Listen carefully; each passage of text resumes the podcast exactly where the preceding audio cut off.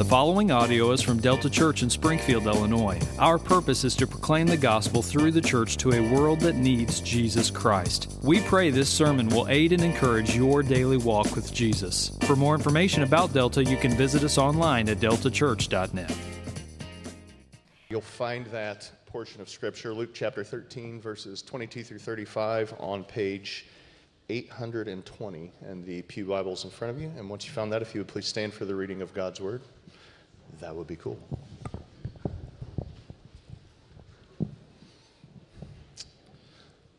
Again, starting in verse 22. He went on his way through towns and villages, teaching and journeying toward Jerusalem. And someone said to him, Lord, will those who are saved be few? And he said to them, Strive to enter through the narrow door, for many, I tell you, will not enter and will not be able. When once the master of the house has risen and shut the door, and you begin to stand outside and to knock at the door, saying, Lord, open to us, then he will answer you, I do not know where you come from. And then you will begin to say, We ate and drank in your presence, and you taught in our streets. But he will say, I tell you, I do not know where you come from. Depart from me, all you workers of evil. In that place there will be weeping and gnashing of teeth when you see Abraham and Isaac and Jacob and all the prophets in the kingdom of God, but you yourselves cast out. And people will come from east and west and from north and south and recline at table in the kingdom of God. And behold, some are last who will be first, and some are first who will be last. At that very hour, some Pharisees came and said to him, Get away from here, for Herod wants to kill you. And he said to them, Go and tell that fox, Behold, I cast out demons and perform cures today and tomorrow, and the third day I finish my course. Nevertheless, I must go on my way today and tomorrow and the day following, for it cannot be that a prophet should perish away from Jerusalem. O Jerusalem, Jerusalem, the city that kills the prophets and stones those who are sent to it. How often would I have gathered your children together as a hen gathers her brood under her wings, and you were not willing? Behold, your house is forsaken, and I tell you, you will not see me until you say, Blessed is he who comes in the name of the Lord. This is the reading of God's word. Please be seated. I now know why you asked me, Am I going to pray? Because I did not pray for Nate and Hope. So it, your pastor's a little slow, brother. So we're going to pray for Nate and Hope like I said we would. They are asking prayer for their marriage and just to be lights um, and witnesses in their workplace, okay? So uh, I'm going to lead us in prayer. My encouragement is to pray uh, for them alongside me.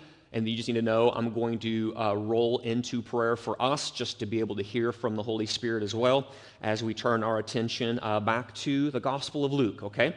So let's go in prayer to our Lord. Lord, thank you for uh, crossing our paths with the path of Nate and Hope.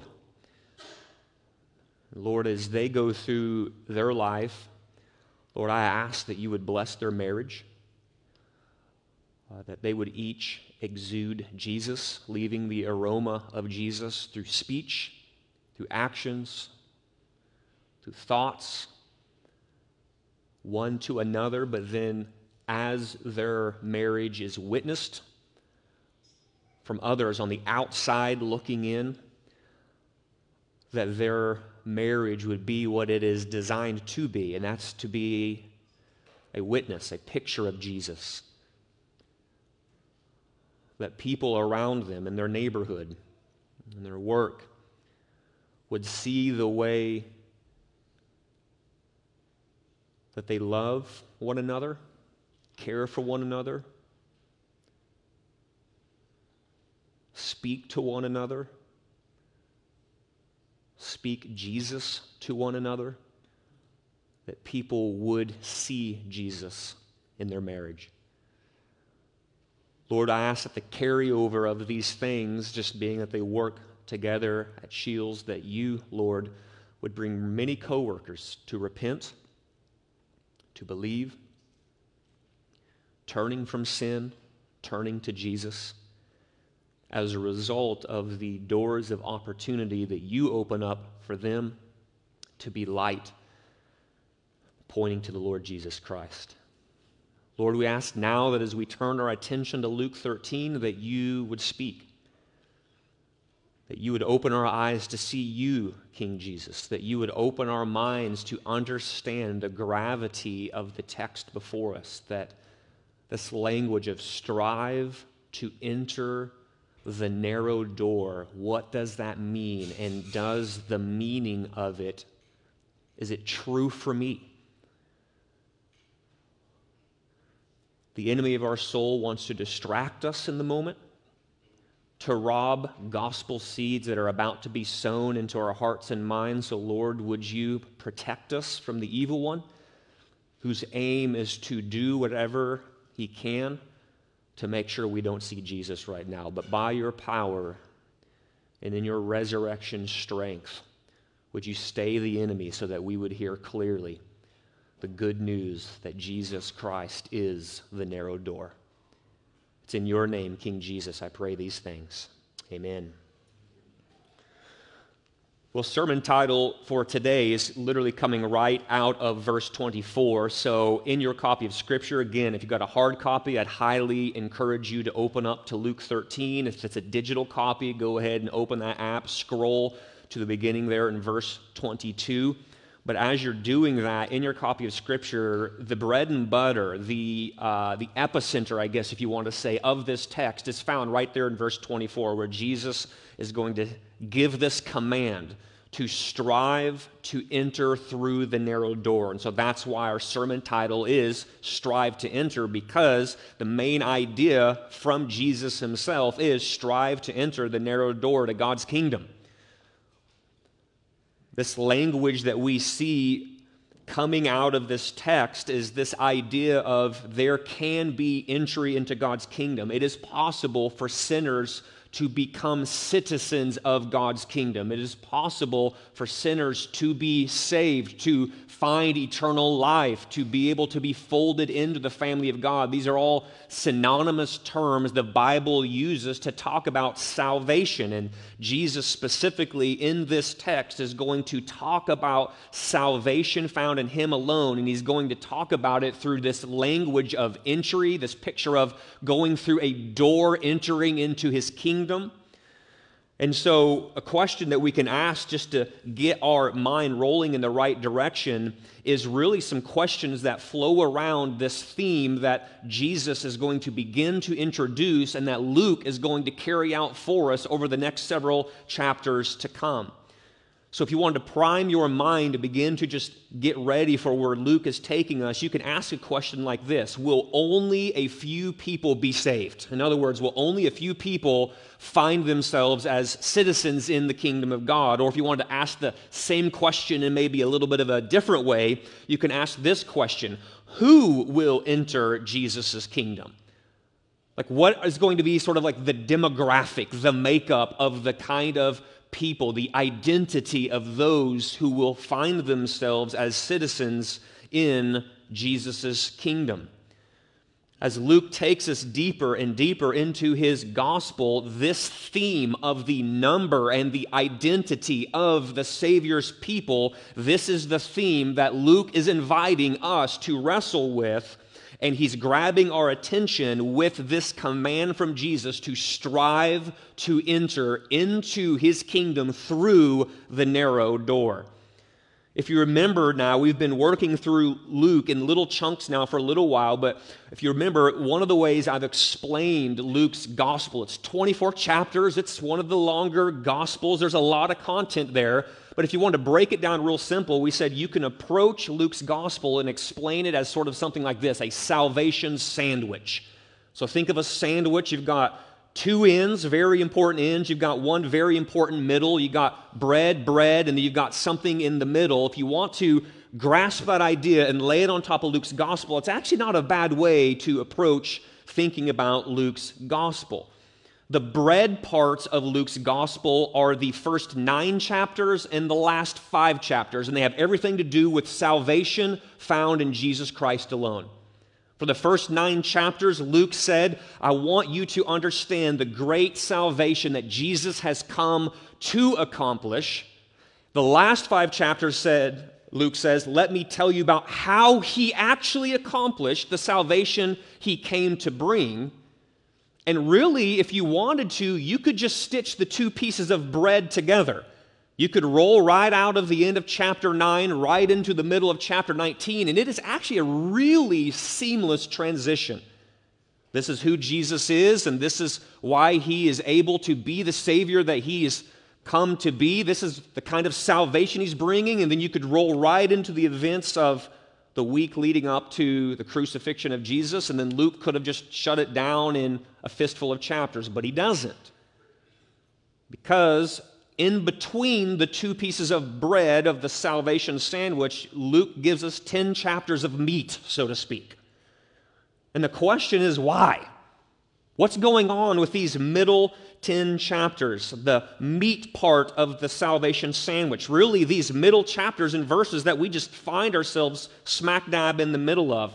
Really, if you want to boil these 10 questions down, these 10 questions are designed by Luke to answer this question so what? So what?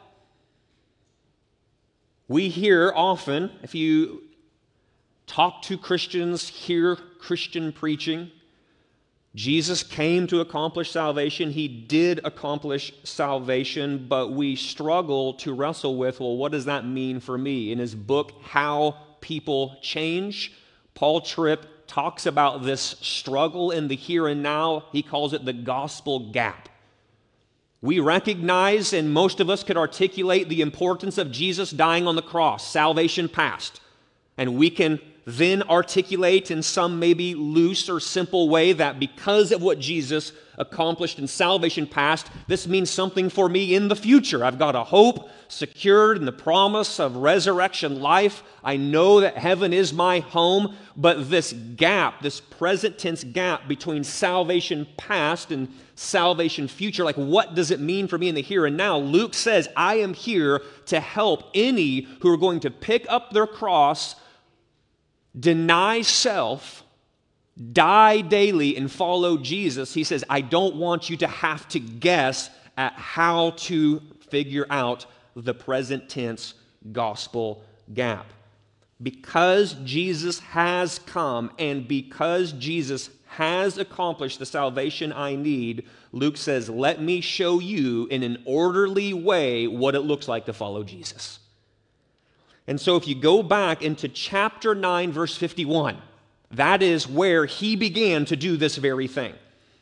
And we know this because what Luke does is in these, this meat part of the Luke salvation sandwich, he repeatedly reminds us hey, don't forget, Jesus is going to Jerusalem. Hey, don't forget, Jesus is heading to Jerusalem.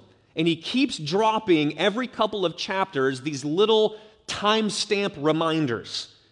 But if you remember that when Luke does this, this is his way of saying, heads up, I'm about to teach you something about what it means to follow Jesus. You need to remember, he is heading to Jerusalem to accomplish the salvation he came to bring, and he always couples that salvation stamp with a question. Hey, remember, Jesus is going to Jerusalem, and then somebody somewhere around Jesus comes and says, Hey, Jesus, what about this?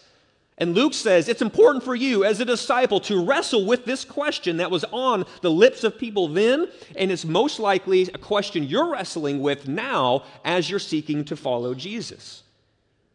And so in chapter 9, verse 51, Luke began with this little timestamp saying, Hey, everybody, you need to remember the days drew near for Jesus to be taken up, so he set his face to go to Jerusalem. And he gave another timestamp like that in chapter 10. And now the third one shows up here in the very first verse of our text. We are starting a brand new timestamp section, meaning a brand new discipleship theme is sitting in front of us. So as these travel notes unfold before us, verse 22, Luke tells us yet again that Jesus went on his way through towns and villages, teaching and journeying toward where? Jerusalem. There's your timestamp. Now, notice, right on the heels of this timestamp, Luke says, Someone says to Jesus, speaks up to Jesus, Lord, will those who are saved be few? There's your question. And what he's saying is, I'm about to, Luke, help you wrestle with this key issue, this idea of dealing with the number and the identity of those who are going to be saved. I want you to wrestle with who are the people who make up the citizenry of the kingdom of King Jesus. In other words, who are the people? What are they like who have found salvation in Christ alone?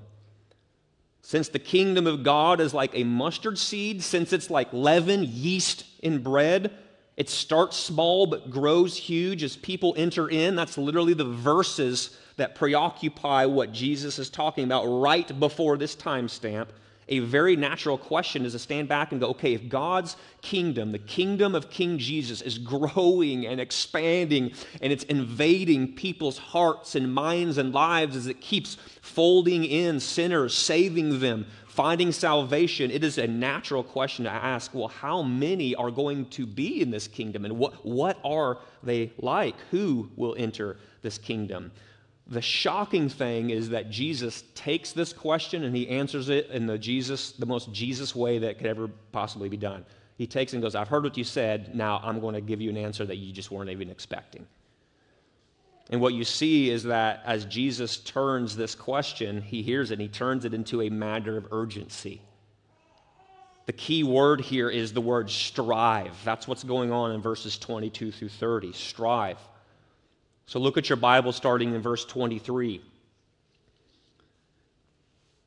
Luke tells us that someone, we don't know who, speaks up in the midst of what we're going to see here in a moment as a crowd and shouts this question to Jesus Lord, will those who are saved be few? Will those who are saved be few? Jesus heard this person's question and then said to them, Question from individual. I'm going to speak now to the crowd. Strive to enter through the narrow door, for many, I tell you, will seek to enter and will not be able, he says. Now, we don't know for sure why this person asked this question. Are they trying to like trip Jesus up? Is this a genuine question like of, of inquiry? Like, we really want to know, Jesus. We, are paying attention to what you're saying, and we, we're tr- truly trying to wrestle with these things. So we've got a genuine question here. We don't quite know, but what we do know is this is that Jesus seizes this opportunity to stress the urgency of making sure you, you have actually entered into his kingdom. In other words, Jesus answering the question, Will those who are saved be few? with you need to strive to make sure you're entering in through the narrow door, is Jesus saying, Don't let your concern land in the wrong place. It's Jesus basically saying, Don't put the emphasis on the wrong syllable. He's looking at you saying, the, the temptation in this moment right now might want to be the number of people that are going to be saved, but he said it shouldn't be on the number that's concerning you. It should be the identity of those who are saved. For some of us, we want to approach Jesus and put the emphasis, Lord, will those who are saved be few? We want to know how many are in. He says, You shouldn't be concerned about the few, you should be concerned about the who. And are you among the who that will find salvation in me because you have entered in through the narrow door? Thus, Jesus says, Strive. Strive.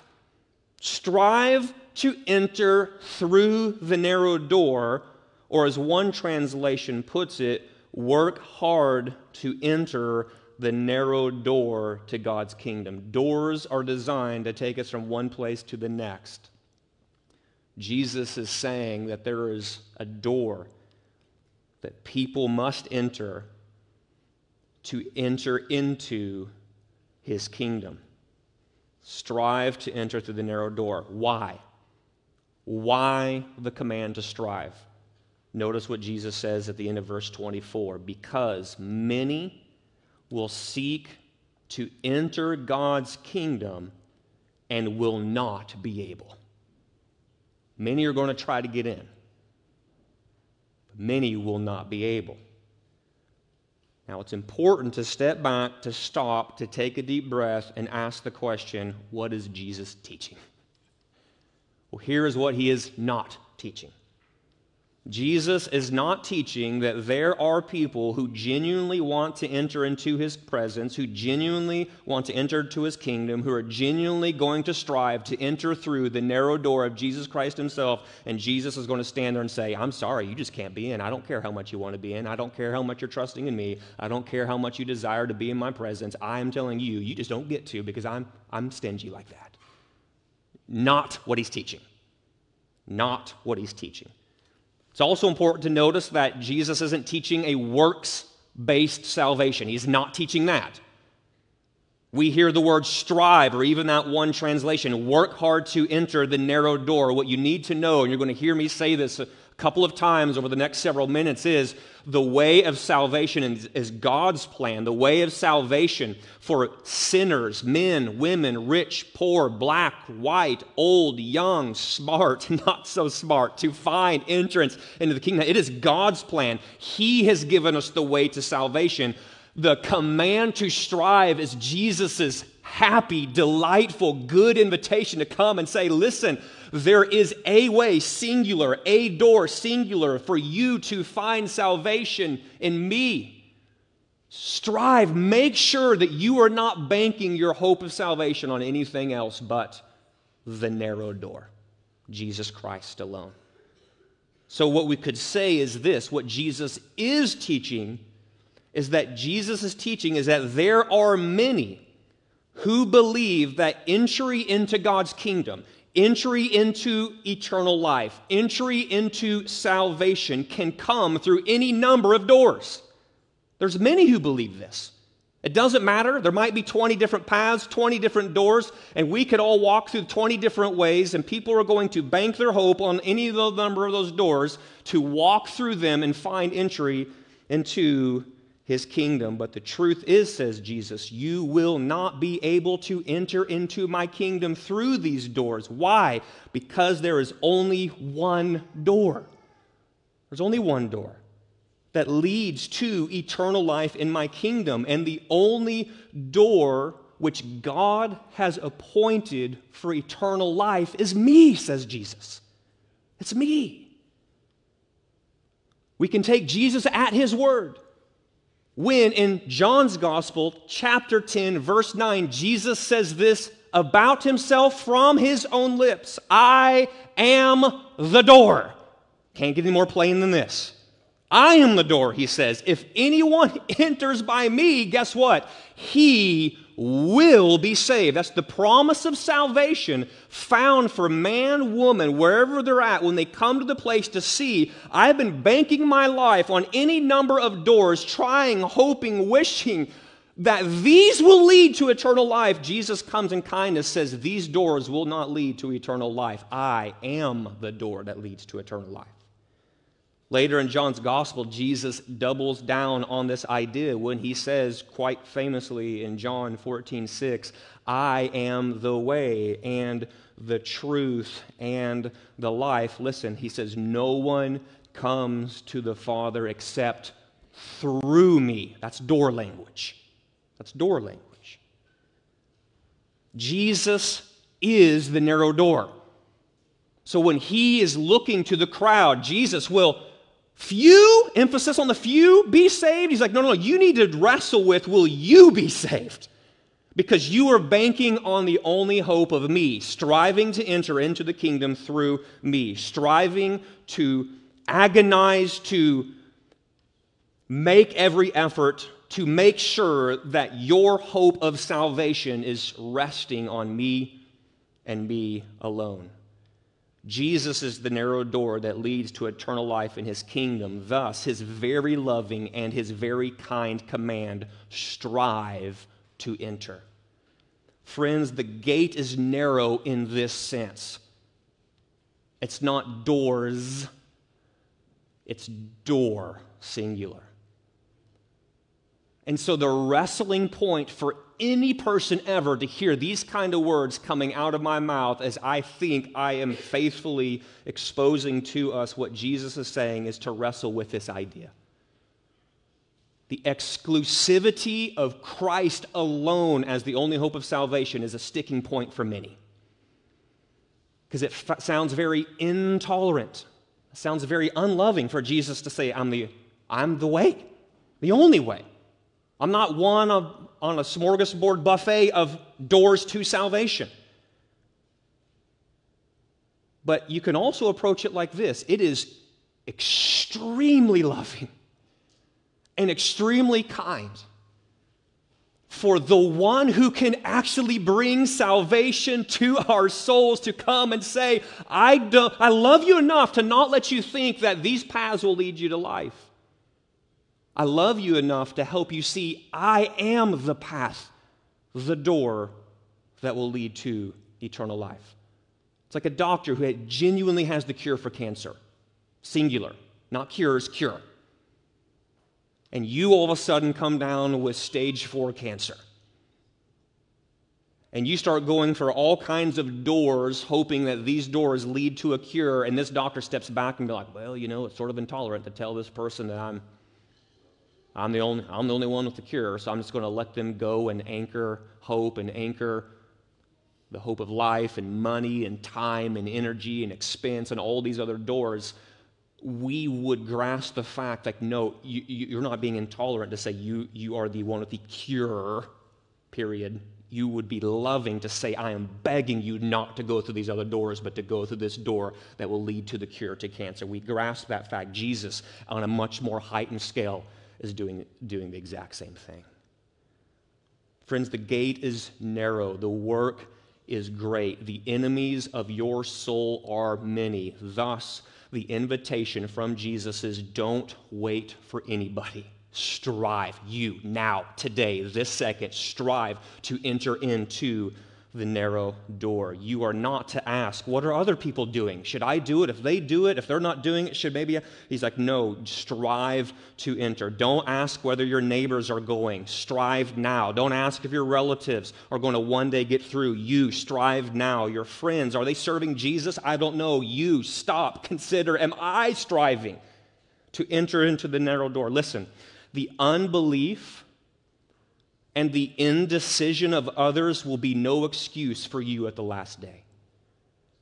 For some of us, we're like sort of waiting and we're, we're putting off this striving obedience to this command to strive to enter through the narrow door because we're just waiting for something and we can fill in the blank with all kinds of things. We're waiting for our job to get figured out. We're waiting for this trouble with mom to get figured out. We're waiting for this, this health scare with grandpa to get taken care of. We're waiting for our marriage to get fixed. We're waiting for our kids to get older. We're waiting, we're waiting, we're waiting. And Jesus, I think here the implication, what he's saying is listen, if you keep waiting, if you keep dancing around the door, if you keep just describing the door, if you just come up and just touch the door, if you come up and just say, I know how the door is made and I know the hinges on the door and I can, I can give you the intricate detail of the door, there's going to come a day here in a minute when that door shuts and you will be on the outside, you will not be on the inside. And when you stand before Jesus saying, I, I was just sort of waiting and I was indecisive, he's saying that will be no excuse for why you did not strive to enter.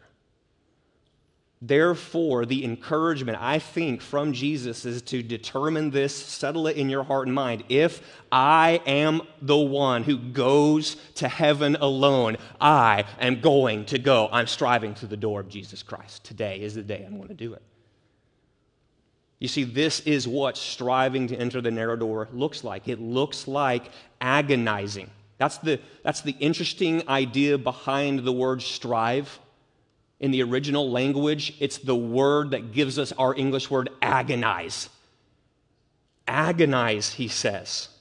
Contend for the prize of salvation. Struggle, work hard, make every effort. Again, not so you can stand before Jesus and say, Look at all my works. I have earned the right into heaven.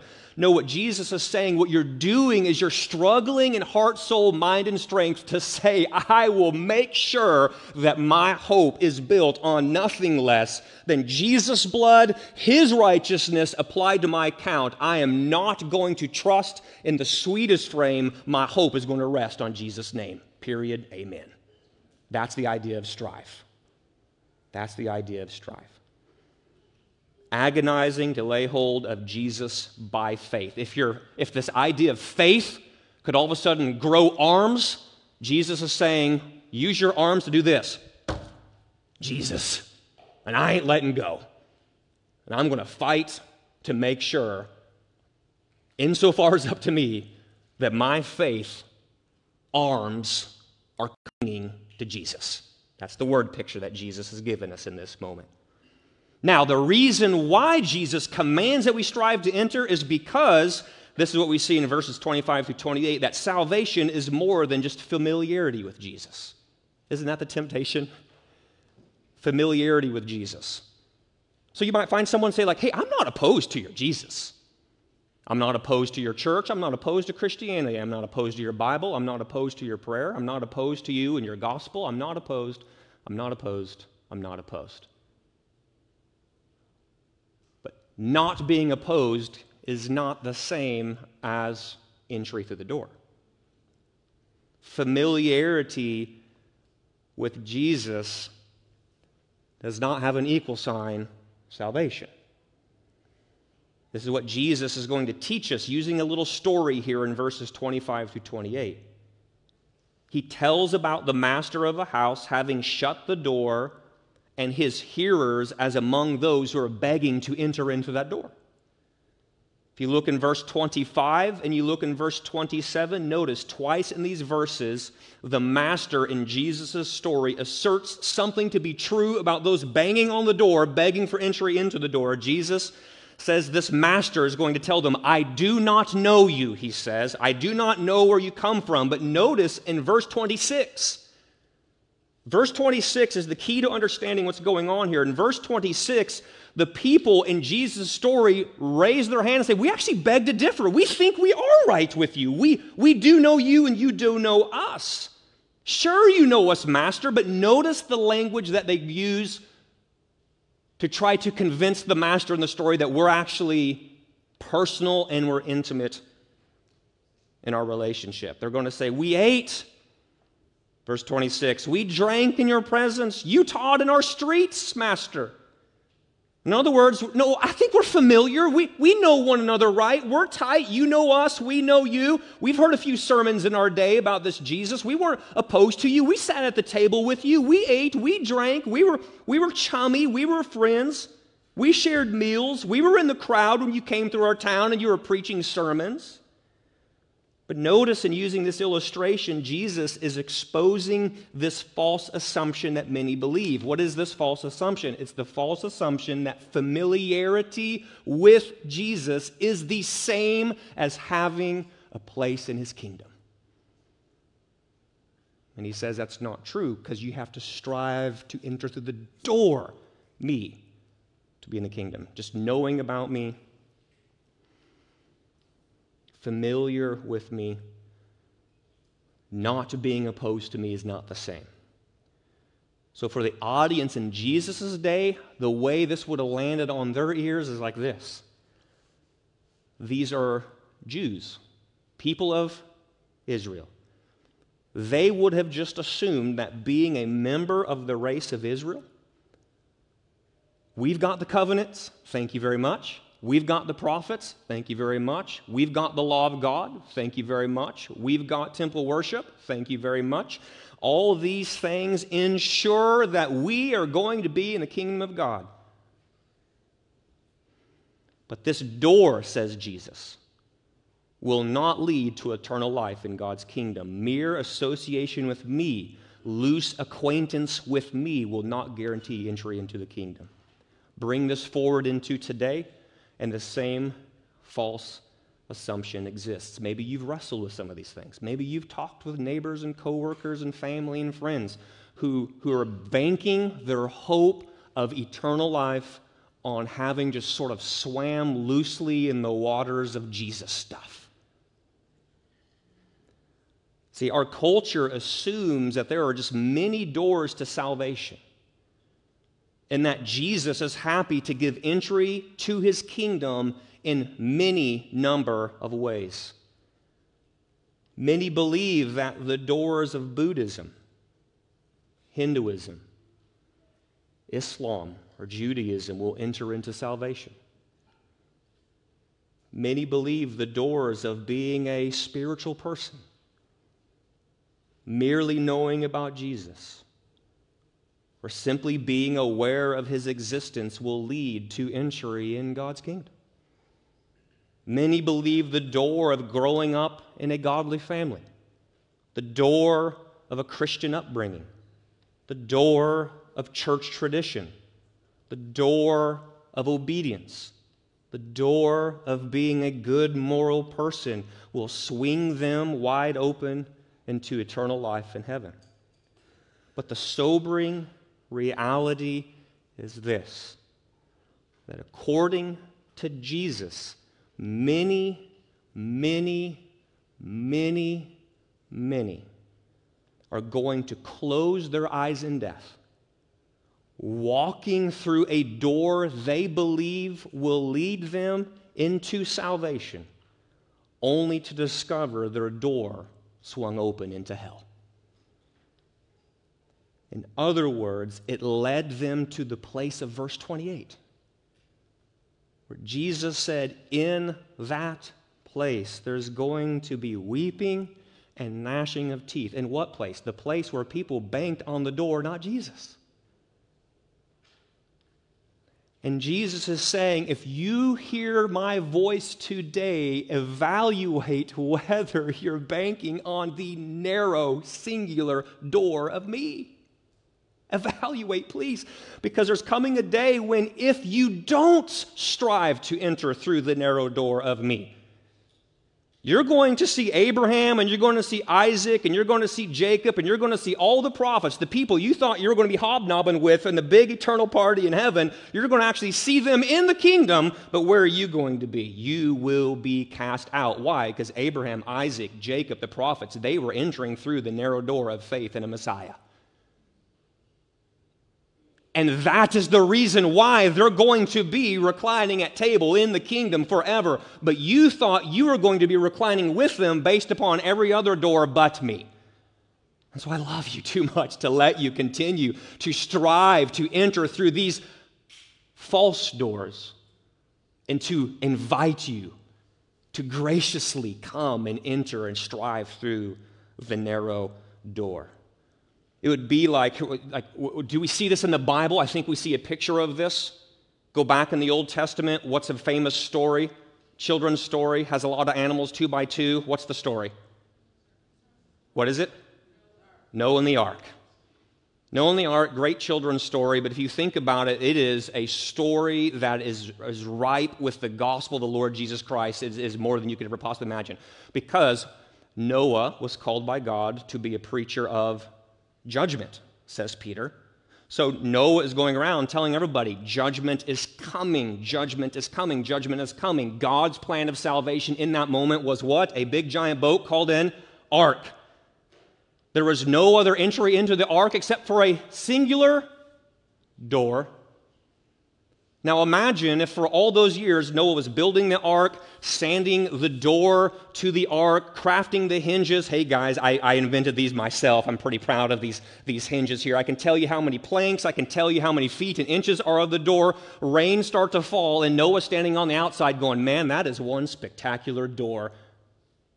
Rains come, rains fall, flood increases, and Noah thinks salvation comes by just standing around the door, outside the door, knowing a lot about the door, the size of the boards in the door, the certain pitch and tar combination it took to waterproof the door. None of those things, familiar to the door, brought salvation to Noah. What brought salvation to Noah? Noah had to get in through that door. He had to go through the door. In that moment, salvation, Noah, will be found for you, your wife, your sons, and their daughters, and all these animals by getting in through the door into my salvation for you. That is just a microscopic example of what Jesus Christ did on the cross. He is saying, I am the door of the ark, so to speak. If you want salvation, it's found in me. Enter into the door enter into the door. So, if we scan back from all that Jesus has been saying so far, what can we say? We can say this then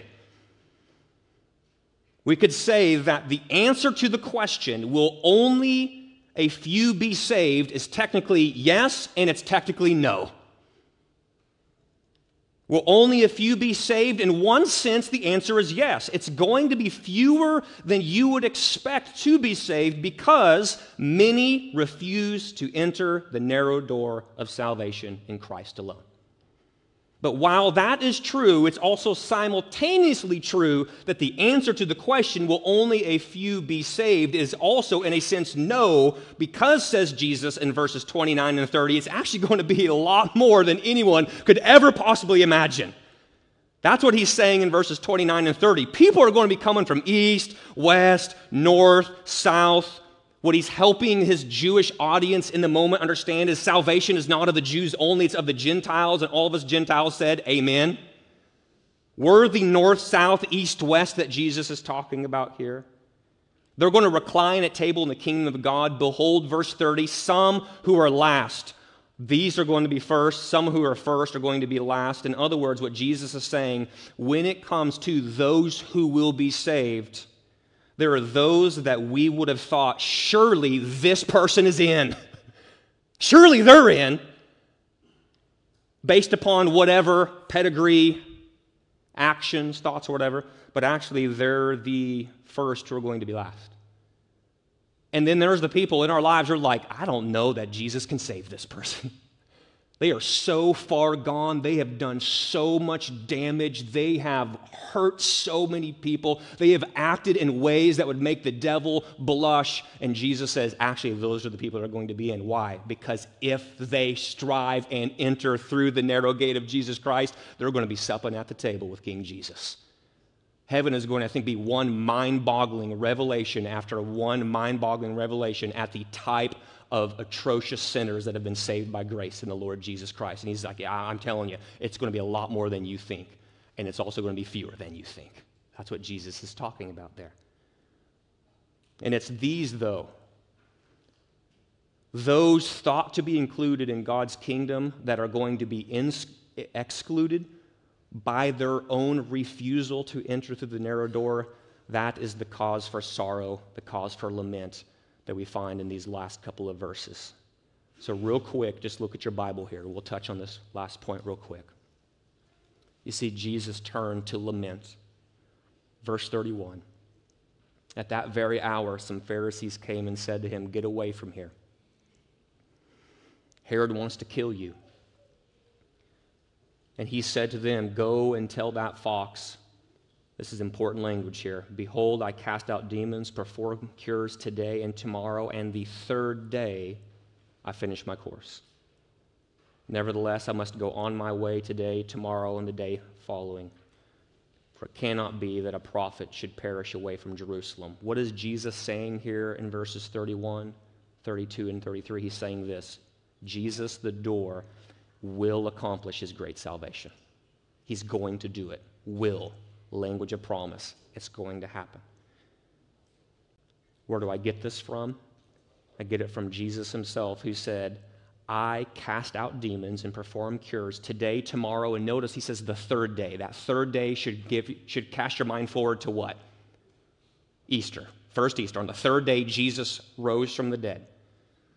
So he said, I'm going about my, my work that God has called me to do today and tomorrow, but we need to know is there's coming a third day. And on that very special first Easter, that very special third day, I am going to accomplish my great salvation I came to bring. The truth is, Jesus is saying, nothing is going to stop the march of me toward victorious resurrection. You need to know this. But then when Jesus says, but you also need to know this, I'm going on my way today and tomorrow, but then he says the day following. For it cannot be that a prophet should perish away from Jerusalem. Jesus is saying this just as true as this statement is that nothing is going to stop my forward march toward victorious resurrection, nothing is going to stop my march toward my crucifixion. And it is my crucifixion today, tomorrow, and the next day, and my victorious resurrection today, tomorrow, on the third day. I am going to accomplish the salvation I came to bring. Yet, while this is true, verses 34 and 35, some are still going to refuse Christ's great salvation. And that's what breaks and burdens the heart of the Savior. Thus, Jesus' lament Jerusalem. Jerusalem. The prophets you love were pointing to me. Yet you refuse to strive to enter the narrow door of me. You're the city that kills prophets. You stone those who are sent to it. How often would I have gathered your children together as a hen gathers her brood under her wings, and you were not willing? The unwillingness of many to enter through the narrow door of Jesus is cause for great sorrow on the part of Jesus and on the part of Jesus' people. Has your heart ever broken? Lamented? Burdened to the point of where you physically felt unwell at the person who heard about Jesus, has heard about Jesus, has heard about Jesus, has heard about Jesus, has heard about Jesus, has heard about Jesus, has heard about Jesus, and still says, Don't want it. Don't want it. I refuse to enter the narrow door of Jesus. To image Jesus in this moment is to have a heart that doesn't go, ah, you win some, you lose some. It's to have a heart that succumbs to the biblical idea of lament, burdened to the point of sadness and sorrow at this person rejecting God's truth. Jesus is burdened over those who will be forsaken and cast out because they refuse to strive to enter through the narrow door. Jesus' heart is burdened for the many who are going to repent too late. His heart is burdened for those who are going to believe too late who are going to sorrow for sin too late, begin to pray too late, to be anxious about salvation too late, to long for heaven too late. Friends, it is an awful fact that many myriads, legions of people will one day wake up in another world and only then be truly convinced of truths which on earth they refused to believe, and it will all be too late will be too late. Thus, Jesus, strive. Strive now. Strive to enter the narrow door. Strive and cling to me with the arms of faith. I am your hope of salvation. According to Jesus' story, there is coming a day on earth when the capital M master is going to shut the door. According to 1 Peter, Noah preached judgment to come for hundreds of years convinced there's coming a day when the rains are going to fall and the door is going to be shut, you all have the opportunity to be on the ark with me. But guess what? Out of all that were on earth, how many people strove to enter the door of salvation? Eight. And this burdens the heart of Jesus. There's a day coming on earth when the door of mercy will be shut according to Jesus. And so the question to wrestle with this morning is this Will I be among the many who refuse, or will I be among the few who strive to enter? Let's pray. Lord, in the quietness of this moment,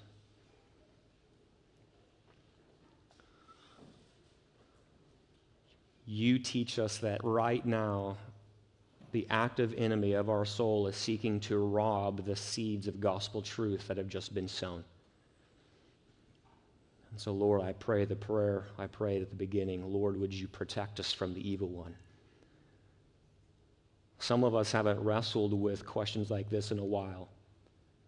Some of us have wrestled with these questions and we are walking the path of like, I'm just flat out refusing. I've heard the stories, Pastor Jonathan. Thank you very much. And I've grown up in church very much. I honestly don't see the point. Thank you very much. I'm going to refuse. Lord, would you break through today? Lord, if there's someone here that has questions about these things, would you please help them to not have this conversation just with themselves, but to actually seek help, to wrestle with these things in real, practical, tangible ways? Holy Spirit, if you are working on someone's heart right now, would you please bring them to the conviction, or right now, in this second, in this very moment, by faith, they're going to say this in their own heart to you. Maybe it's a simple prayer that sounds like this Jesus, I am convinced. I need no more convincing. You are the door. By faith, I'm entering into salvation right this second, right now. Jesus, it's me. I'm telling you, you're, you're my hope of salvation. I'm entering in right now. Lord, do that work in that person's heart. Would you bring a smile to their face because salvation has come to them in this moment? Those convinced that they need to strive to enter through the narrow door of Jesus are doing that because Jesus is wooing them and drawing them to see their need to enter into the narrow door. Salvation has come from above.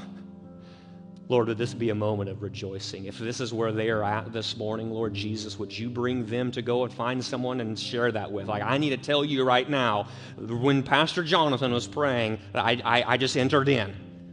I, I, I was just one who was just saved. Lord, would they make that known? Lord, wherever anyone is working, you are working on them, wherever they find themselves, Lord Jesus, would you help us to walk in obedience to however you're leading? King Jesus, it's in your name that I pray these things. Amen.